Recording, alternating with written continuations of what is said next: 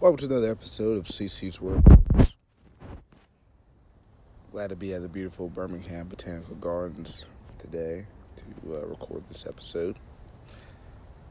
Great landscape. And a great place to reflect in the past week. So,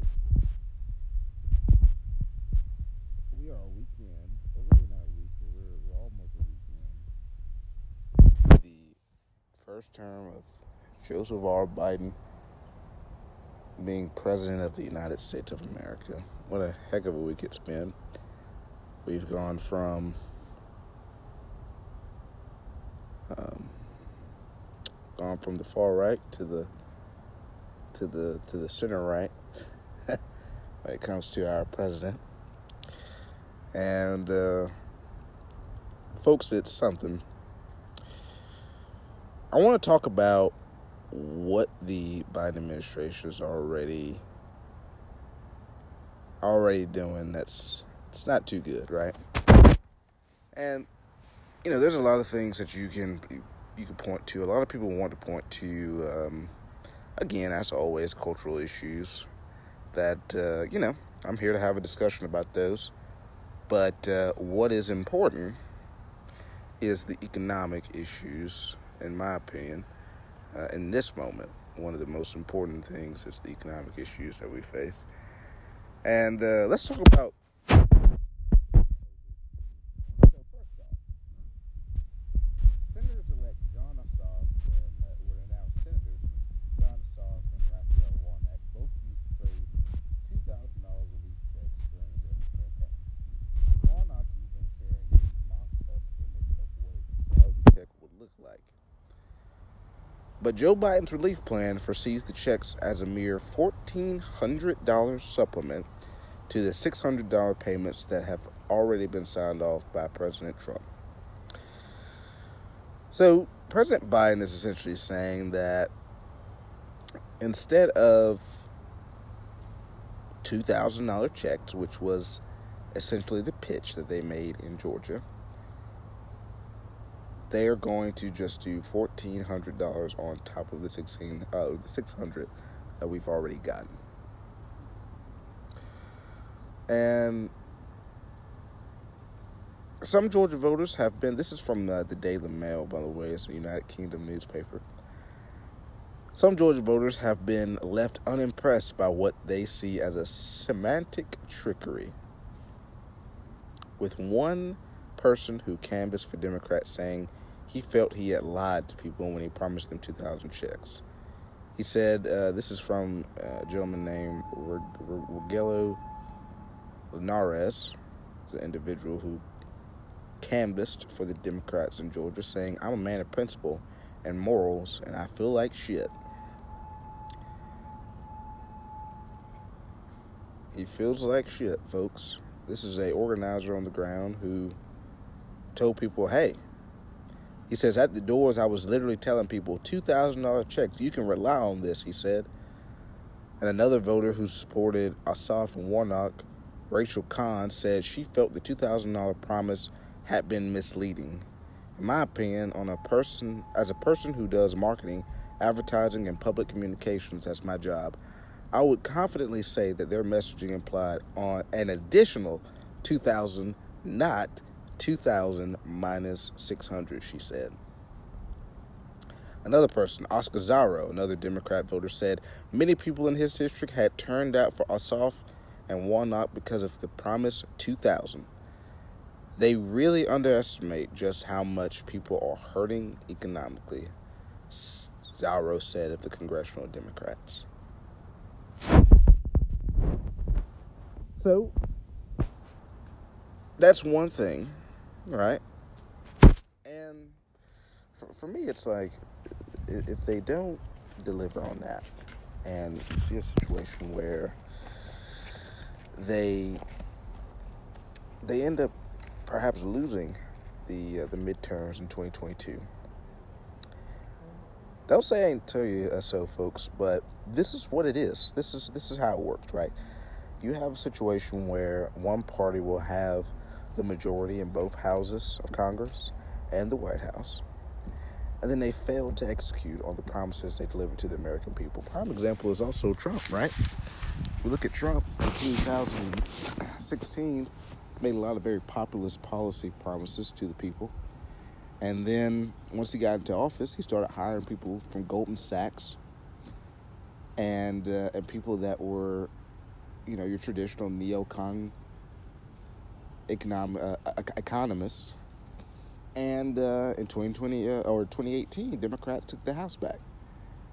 All right, that's I told a friend last night. Democrats took the House back in 2018, not just because Orange Man bad, but because Orange Man did not deliver on the promises that he made to many of the American people. And this is a cycle, folks, that happens where they will. This is how it's going to go the next two years. I can guarantee you one they're going to say you shouldn't they're going to say now I, am already being too hard on biden by even questioning the idea that he's not going to give people $2000 checks when that's exactly what they told people right because here's the thing there's an argument to be made that they actually meant $1400 in addition to the 600 bucks but hey that's not how you told people you told people $2000 and the idea is like this lady said who's from georgia it is $2000 in addition to what they've already gotten. You know? They are turning out to be liars if they do not put $2,000 in the checks uh, or in the hands of many Americans. Many people will see them as liars. And many people will remember this come 2022. And if the Republicans can get their crap together and put together a, a united front somehow in 2022, uh, guess what, man? Republicans might take back the House or Senate. You know? And ah, the, the, this idea that you can't criticize the Democrats now because, first off, it's too early. You got to give them time. Okay, we've given them time. We're to give them time. And then by about 2021, they're to be like, well, you can't really uh, criticize them because the Republicans, it's just to help the Republicans if you criticize them. And then after 2022, once they fail the American people probably many times, as they already are, and Republicans end up taking back one side of the Congress, they will say, oh, you can't criticize Democrats now because you're just helping the Republicans. Uh, and their agenda. Folks, this is how it works. This is how the agenda goes when you have, you know, your your standard Democrats in office. Things certainly would have been different with another president. I think with someone who was a little bit more of a populist than Joe Biden. But we've been down this road many times on this podcast, and it is what it is. We have Joseph R. Biden as our president. We've got Kamala Harris as our vice president. Both of them are very very, very, very uh, disappointing in their policies, and that's uh, that's what I'm about. So, another uh, another story I want to cover. Lloyd Austin. Lloyd Austin has become the first African American Secretary of Defense in the history of the United States. Good for him, huh? President elect Joe Biden's choice to the Defense Secretary, retired General, this is from The Hill, Retired General Lloyd Austin stands to make up to 1.7 million when he leaves the Board of Defense contractor Raytheon Technologies Corporation. If he's confirmed, according to the uh, to his financial disclosure firms, which he was confirmed, the disclosures released Sunday do not give an exact value of Austin's stock holdings related to his position on Raytheon's board of directors, but placed the range from about 800,000 to about 1.75 million. In ethics forms, Austin pledged to fully divest from Raytheon within 90 days of being confirmed, as well as to rescue himself from decisions involving the company for a year, or recuse himself from decisions involving the company for a year, unless a Pentagon ethics official determines the need for its participation outweighs the perce- perception of a conflict of interest. So, of course, folks are not very happy about the idea of uh, this gentleman coming right from Raytheon, which is a defense contractor, folks. So they uh, Raytheon is a company that is uh, is known for making military equipment and different uh, weapon systems. And so the idea that you know again they, they do have this whole um, process that you can go through at the Defense Department to essentially assure that there isn't a conflict of interest in their eyes. But folks, we we know what it is. Okay, like no matter what the Defense Department says, there will most likely be a conflict of interest because guess what? Raytheon's still going to be contracted by the U.S. Department of Defense, even under Lloyd Austin.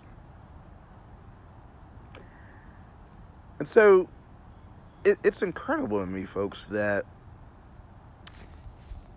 we're in a situation where folks are just like, hey, we got a first African American Secretary of Defense. And not not one critique of his record or, or what ha- what has taken place since he's left the military, and now that he is Secretary of Defense, what that could mean going forward. I am here to rage against anyone who comes from a major corporation and goes right into government work which is and, and he came from government first, right? He goes from being a general to going to Raytheon to going back to the Defense Department. Folks, the idea that there's not going to be any uh, conflict of interest there is insane. All right, because time after time after time after time, we've seen this happen across various uh, parties and, and various administrations and various departments in the executive branch. Janet Yellen is another example, right? They're making a major deal because she's the first woman to lead the, the Department of the Treasury. Well, guess what? She has like openly taken donation, oh, take, uh, taken taken donations from and uh, speaking fees, major speaking fees from Wall Street banks, from Goldman Sachs, from Lehman Brothers. The idea that they're going to. I believe Lehman actually may have may have, may have closed down back in 2008. But the point is, folks, the idea that the people that are going to be overseeing the legislation that affects those corporations and those companies and those banks are getting paid by those corporations and those banks is a major conflict of interest. And what's sad is like the Biden administration has put forward a basically like a a, a process to or a commitment to saying, all right, if you join the administration, you can't have uh, worked or lobbied for any uh, major corporations. But guess who makes the decision on whether or not someone gets a waiver to join the administration or not, or to lobby after they leave the administration? Janet Yellen. Janet Yellen determines whether or not someone can leave the administration from Biden's uh, team and go to lobby immediately. Odds are, I can guarantee you, Janet probably has a price tag on that on that waiver. I can guarantee you, folks. Folks, last week uh, I talked about 14 policy priorities to heal the nation, a moral and economic agenda for the first 100 days. So, after I've railed against the Biden administration for the past 15 minutes, I'd like to also discuss those are my issues with the Biden administration out the gate, folks. It's just inconsistency. They've lied to people, they lied to the voters of Georgia. That's what it is. They lied to them, folks, because they lied to a lot of people thinking that we were going to get $2,000 separate from $600 but they're making it as though it will just be an additional 1400 on top of the 600 that is a bold-faced lie that they gave or a very cloak and dagger type of lie where they tried to hide it. But folks that's it's very dirty. It's very dirty. And i'm here to hold them accountable. I don't know about y'all. All right i mean jon Ossoff I knew he was a moderate Democrat in the sense of like he wasn't going to really make. The dude made an interview where he basically like stood against Medicare for all, stood against every progressive priority And then Reverend Warnock has spoken a lot about progressive ideas in the sense of like very vague terms. The idea of like we need health care for all. We need we need to assure you know the poor isn't in the streets and all these things. But I think that when it comes to taking political positions, he's going to be very moderate. And God damn it, moderate Democrats have uh, have not been uh, have not been the makers of progress in our country in the past few decades. You know, and I'm not sure if they're going to really be that one, the, the ones to do it this time around either. But the Poor People's Campaign, a national call for moral revival. I wanted to spend really the rest of the episode going over these policy priorities. So I went over these policy, or at least I went through these policy priorities with you guys very quickly at the beginning of last episode. But now I'd like to really go into details on what they mean by each of these, right? So, the Poor People's Campaign, which is led by the William, uh, the Reverend William, Doctor, the Reverend Doctor William J. Barber II, the Reverend Doctor Liz Theoharis, and uh, Shailly Gupta Barnes and Josh Bivens moral policy equals good economics. How about that? So, I'm going to just read off a, uh, a PDF that they have explaining their policy positions. And these are 14 priorities that they would like to see the Biden administration take up within their first 100 days.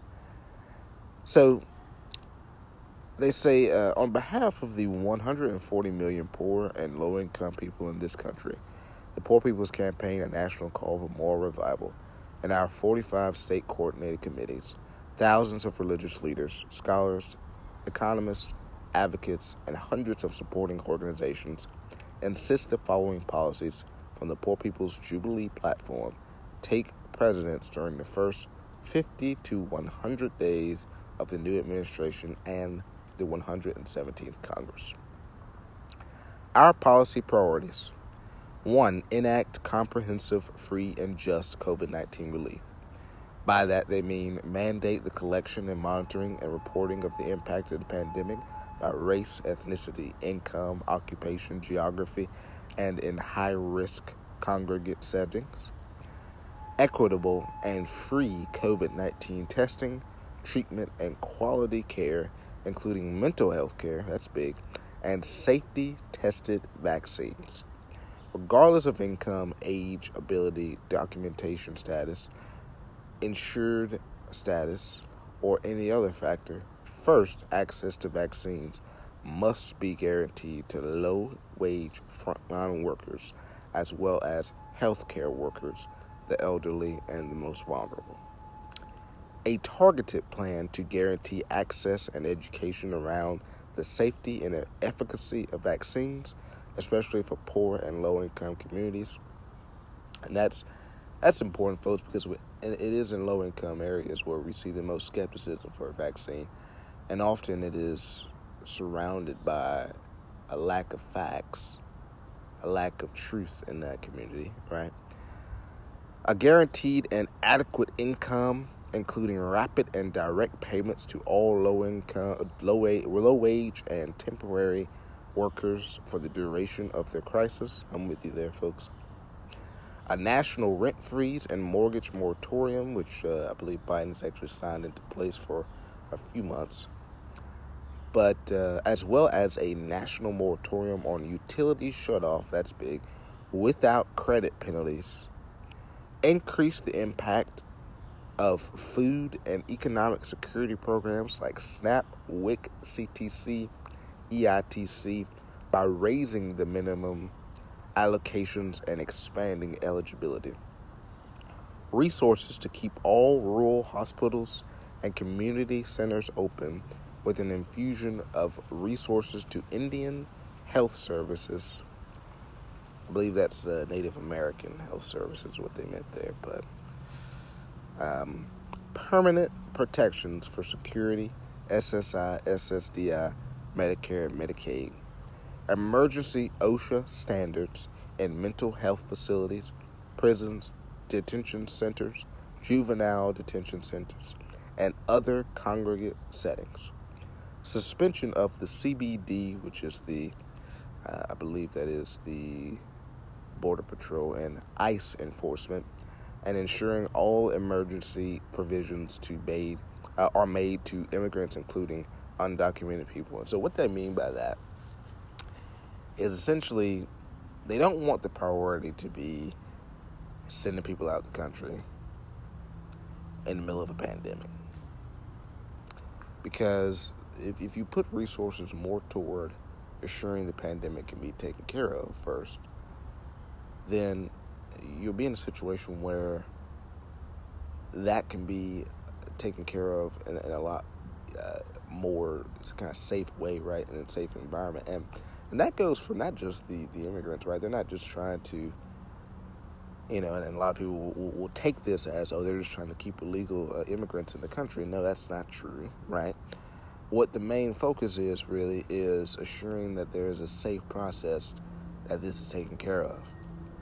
That there is a process where not only the uh, undocumented uh, undocumented citizens, or, excuse me, citizens, the undocumented workers or individuals are taken care of well, but also assuring that ICE and Border Patrol agents aren't put at risk trying to do their job in a way that isn't the most efficient, right? And that is that is their claim, right? Increase support for public schools to provide, uh, excuse me, continuous, equitable, and quality remote learning access for the duration of any school closures, including for children with disabilities, and for schools to continue to provide social services for qualifying children and family. Student debt relief. This is something that Biden can take care of himself, mostly through executive order. And uh, it's something that I, of course, support because as a student, I definitely could use some debt relief, Mr. President. But, uh, and then the last measure for uh, COVID 19, they say these measures must remain in place until the economic or the economy recovers from the bottom up and we are guaranteed health care, housing, and adequate incomes for all. Two, guarantee quality health care for all, regardless of any pre existing condition. This begins with expanding Medicaid in every state, securing Medicare, working towards enacting a public universal health care option, and building up our public health infrastructure. Here's the thing that's tough about this Biden has already backed off of a public option plan. He began his, uh, his campaign talking about a public uh, option a public option. of course, when the primary is over and you have candidates saying we want to give free health care to everybody, he backs off of the public option, which is kind of a half-assed measure of doing uh, universal health care. And so he's half-assing the half-assed measure, guys. Three, raise the minimum wage to $15 an hour immediately. That's something that Biden has said he's going to do.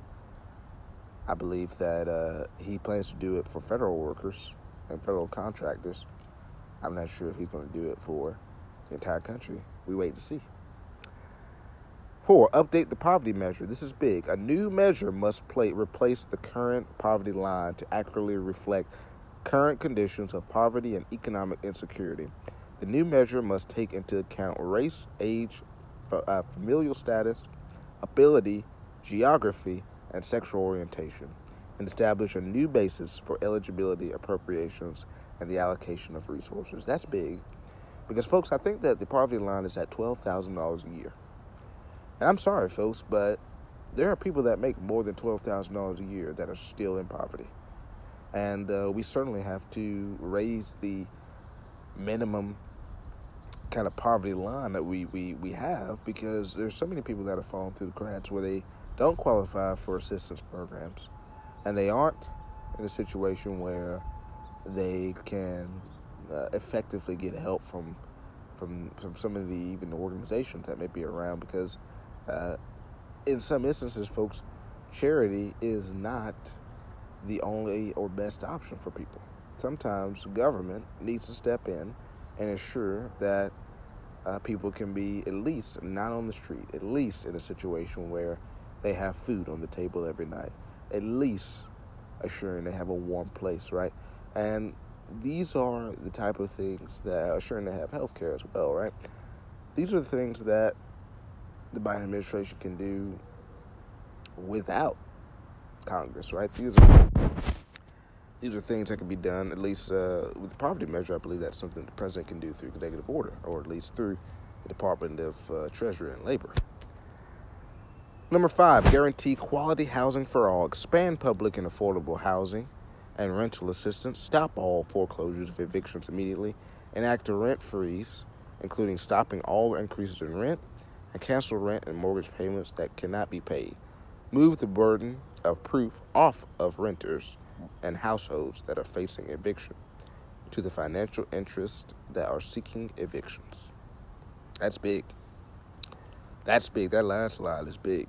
The burden of proof should be on the people who are trying to evict someone, not on the person that is trying to uh, make that payment. Number six, enact a federal jobs program to build up investments, infrastructure, public institutions, climate resilience, energy efficiency, socially beneficial industries, and jobs in poor and low, cam- low income communities. Folks, this is big because this is something that President Trump promised and did not deliver on. So, hey, Biden, because, you know, here's the thing. This Biden administration is pretty much set on being, you know, anti Trump within the first few weeks here, right? Doing everything in the reverse of what he did.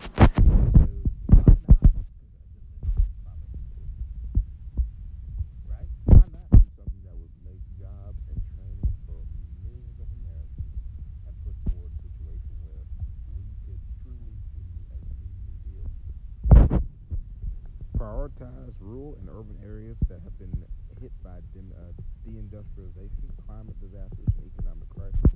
Invest in socially beneficial sectors, care economy, healthcare, long-term care, teaching, service sectors, environmentally sustainable infrastructure jobs that expand and re-traffic public and uh, affordable housing, water, sal- uh, sanitation systems, public transit, utilities, and broadband access, sustainable food production and distribution.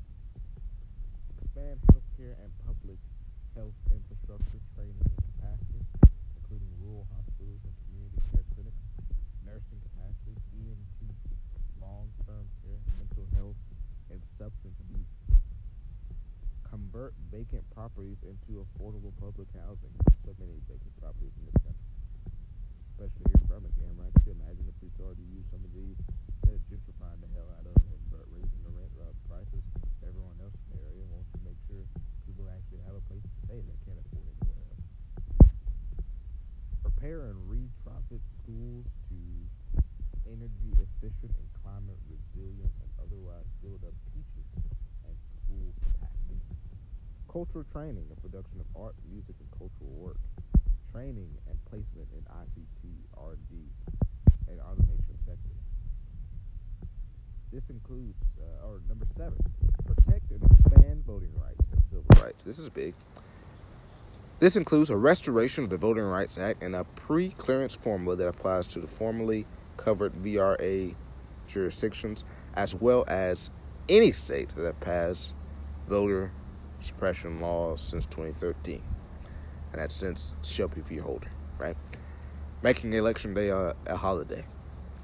Now, there are some people that have mixed feelings about making election day a holiday, and I don't know how I feel about it either because there's a point that was raised that I noticed that is an interesting point, and that is if you make election day a holiday, you will have people choosing between going into work still to get maybe extra holiday pay and also with it being a holiday it can be hard for people to have uh, childcare and you know places to assure that their loved ones are taken care of while they go vote so these are concerns that i think we have to have too um, i would support the idea of a holiday but you also have to man, it's tough. You you have to assure that people again, you have to assure people have a place to put their kids, and you have to assure that there isn't a situation where people are saying, "Hey, I can make additional money by staying and not voting.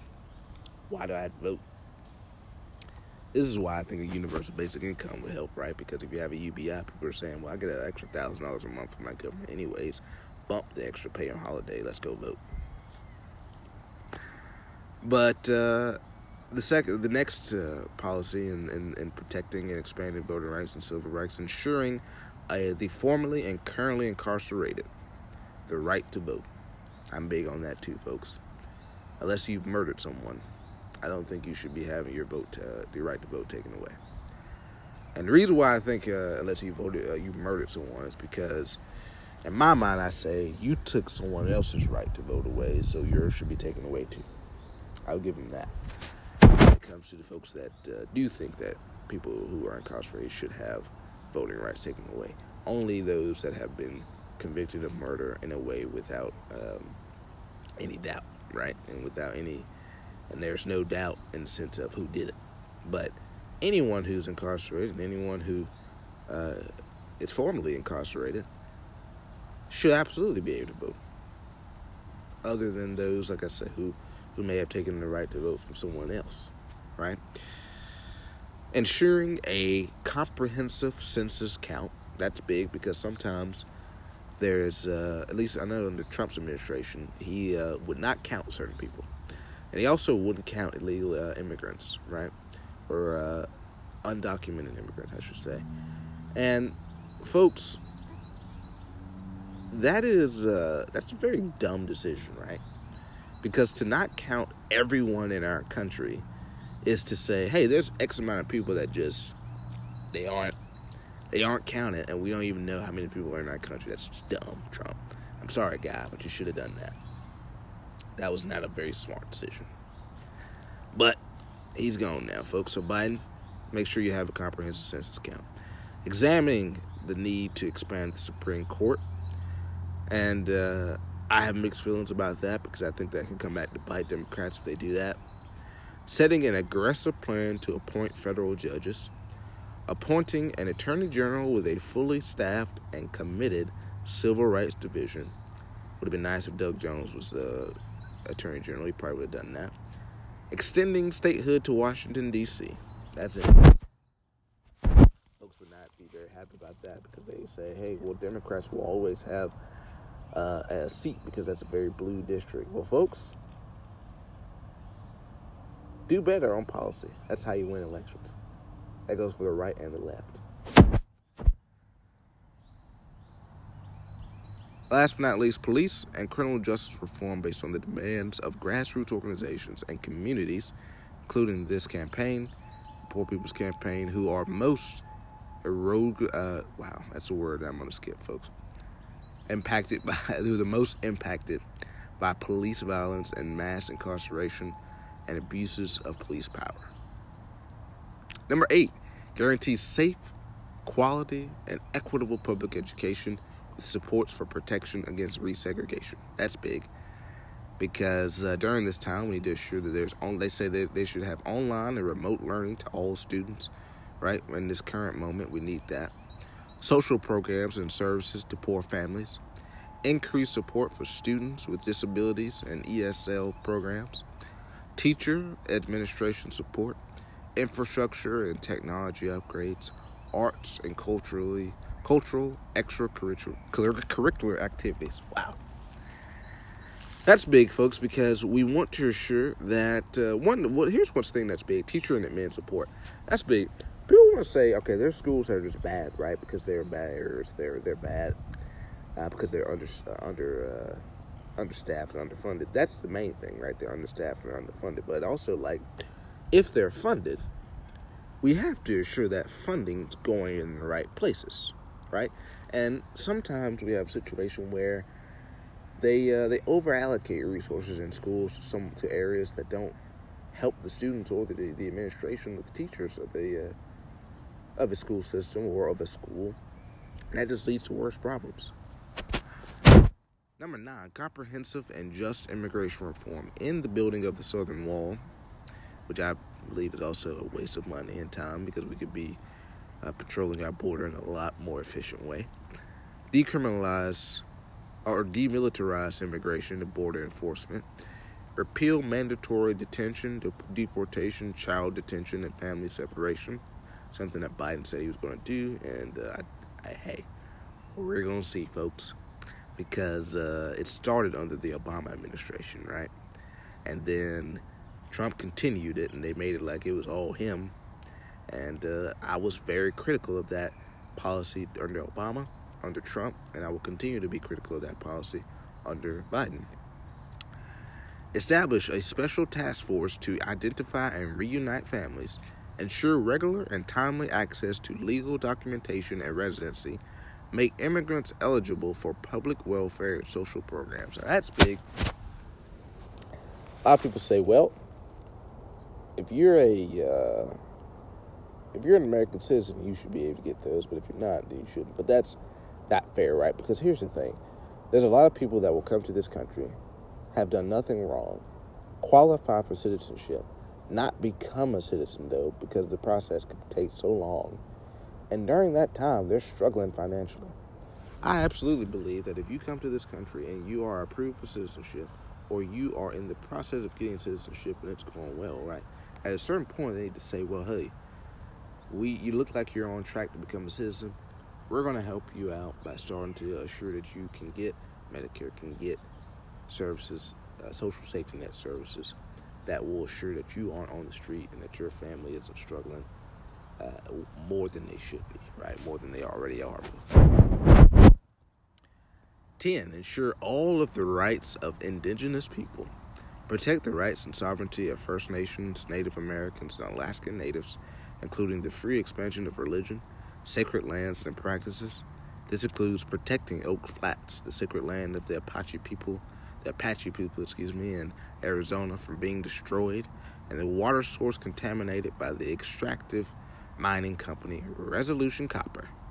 This devastation will prevent the Apache stronghold from exercising their right to free expansion of their religion and must be stopped immediately. That's big. That's big. Number 11, enact taxes. I'm here for that. I've railed against the way our tax system works for many years, folks. But enact fair taxes on the wealthy corporation in Wall Street by repealing the 2017 tax law provisions that reduce the top marginal tax rate. Folks, they're talking about the tax bill that the Republicans passed, that Trump passed, and this is a part of the reason why they lost the midterms 100%, folks, because they put forward a tax bill where 80% of the benefits went to the top. Really, they say about 88% of the benefits, but I'm going to be generous. Say 80% of the benefits went to the top 1% in our economy, folks. And folks want to point to, well, hey, our taxes went down for the bottom 20% of the the uh, the bottom, uh, like low income and middle income, uh, middle class Americans too. Yes, your income taxes that the Trump administration passed ends in 2025, though. You know whose income taxes don't end until many, many years from now? Those that are at the top, Wall Street, major corporations. Number 12, use the power of executive orders. Mr. President, you can use the power of executive orders to meet those demands. And uh, that means reversing all executive orders of the previous administration that have been uh, extra exacerbated systematic racism, poverty, and denial of health care unjust immigration enforcement and climate devastation. It also means issuing new executive orders, especially around debt relief, Mr. President. You can do it without Congress, including medical debt, housing debt, water utilities debt, and student debt, relieving municipal debt and bonds for local and state governments in fiscal crisis, waiving all interest payments. That's big because that last line, relieving municipal debt for bonds and local state governments in fiscal crisis. That's big, folks, because we see so many municipal governments that will overcharge on penalties and on fees, court fees, and these things, uh, and and and overcharge on, you know, like tickets, and over ticket, right? Over allocate uh, resources to assuring people get tickets, and that they uh, end up leading to you know areas where there isn't adequate enforcement uh, of certain communities, They do this because they're in trouble financially. And they've got to get people on that missed turn or that missed signal light in order to be able to get the money to take care of themselves, to get paid themselves, the police officers, right?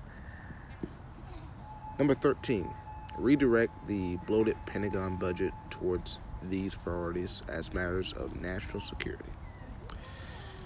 And they said these resources must be moved away from the war economy, which is big, because folks, ever since ever since we pretty much left World War II, we've been in a constant situation where we've been at war, and, and economically at least, because we've constantly uh, had a situation where like we spend more money on allocating resources toward uh, major corporations that make weapons, tanks, bullets, bombs, planes, instead of putting it in places that could uh, really improve the lives of the American people here at home.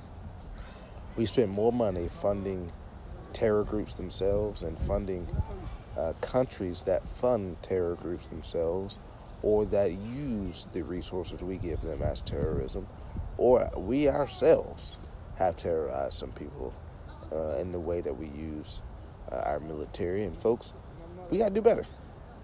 We got to do better. That starts with changing the amount of money that we spend on on the on, on the military, but also like we have to shift our economy to be one where we aren't reliant on being in war to continue our economy, right? Like that's kind of where we've been at for like 50 years, folks. Where we constantly have to be at war, our economy might tank. That's tough, folks. That's an empire. That's not what America's supposed to be. Last but not least, folks, 14, work with the Poor People's Campaign to establish a permanent presidential council to advocate for this bold agenda. These resources must be moved away from the war economy and to put fight toward uh, COVID 19 and poverty, invest in healthcare, jobs, infrastructure, education, and more. This also includes ending the provision of military grade equipment and training to local and state law enforcement.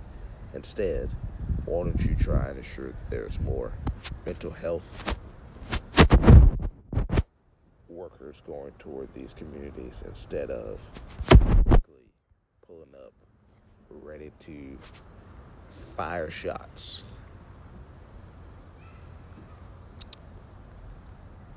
Folks,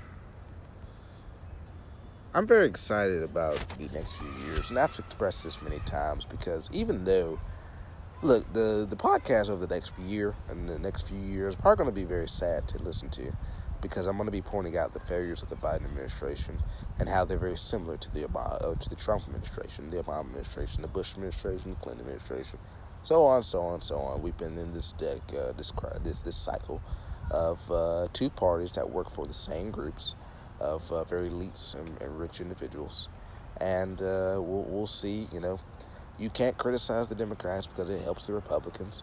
That's dumb. That's that's dumb. Folks, anyone who tells you you shouldn't criticize a government official, like, I don't want to threaten violence, so I'm not gonna say that, but like, just know that I'm, I I I have very angry thoughts when someone tells me not to criticize government officials. That is our job as citizens.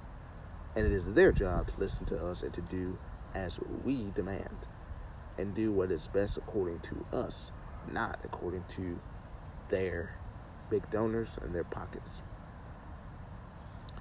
And ultimately, like it, it also must be some, uh, it must be determined to do what's best for the American people according to uh, the facts and data, right? That's Andrew Yang's argument.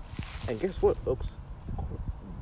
Excuse me. According to the facts and data, continuing to give millions of dollars to major corporations and tax cuts and and and, and all these uh, big contracts that we give out.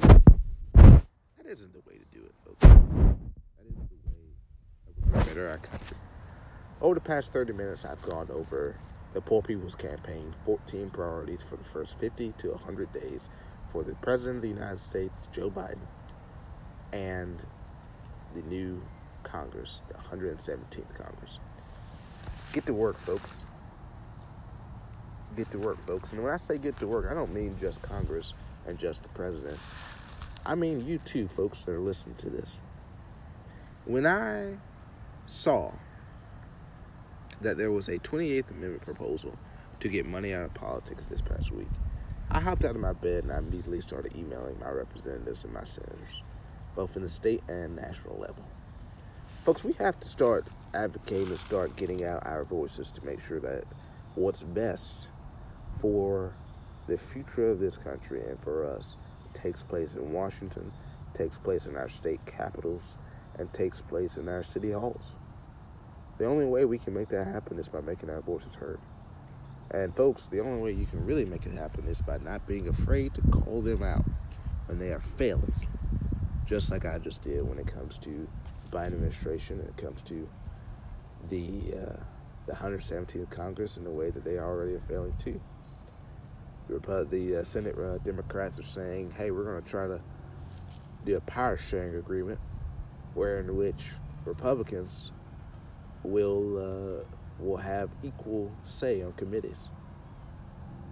Hey, I don't think Mitch would have been this generous with a 50 50 majority. Probably not. Or 51 50 majority with the vice president. That's what the Democrats have, folks. They have a 50 50. We have a 50 50 Senate, and we have one vote with Kamala Harris as the, uh, as the majority. I'm excited about the future, like I said, folks. And I think that there's a lot of groups of people that are going to advocate for society and push this government to do what's best for us. But folks, we need to do the work ourselves too. I hope you all have a great week. I hope I didn't depress you too much. I hope I encouraged you here at the end to do the work to ensure we have a better country, folks, and that we have a better society because the only way we can do it is through advocacy and through our own organization and mobilization, right? Folks, have a good one. I'll talk to you next week. Folks, I'm coming back to say one more thing. There's a great quote, and this goes back to the Lloyd Austin situation. The the new Secretary of Defense, is African American gentleman. Dr. Victoria Dooley, who is a uh, public health doctor and uh, physician, and she makes a great tweet, right? I'm just going to say this toward the end and, and get out of here. Diversity is important, but not at the expense of policy. Diversity is important, but not at the expense of policy. That's an African American woman saying that. So keep that in mind, folks, going forward. Have a good one.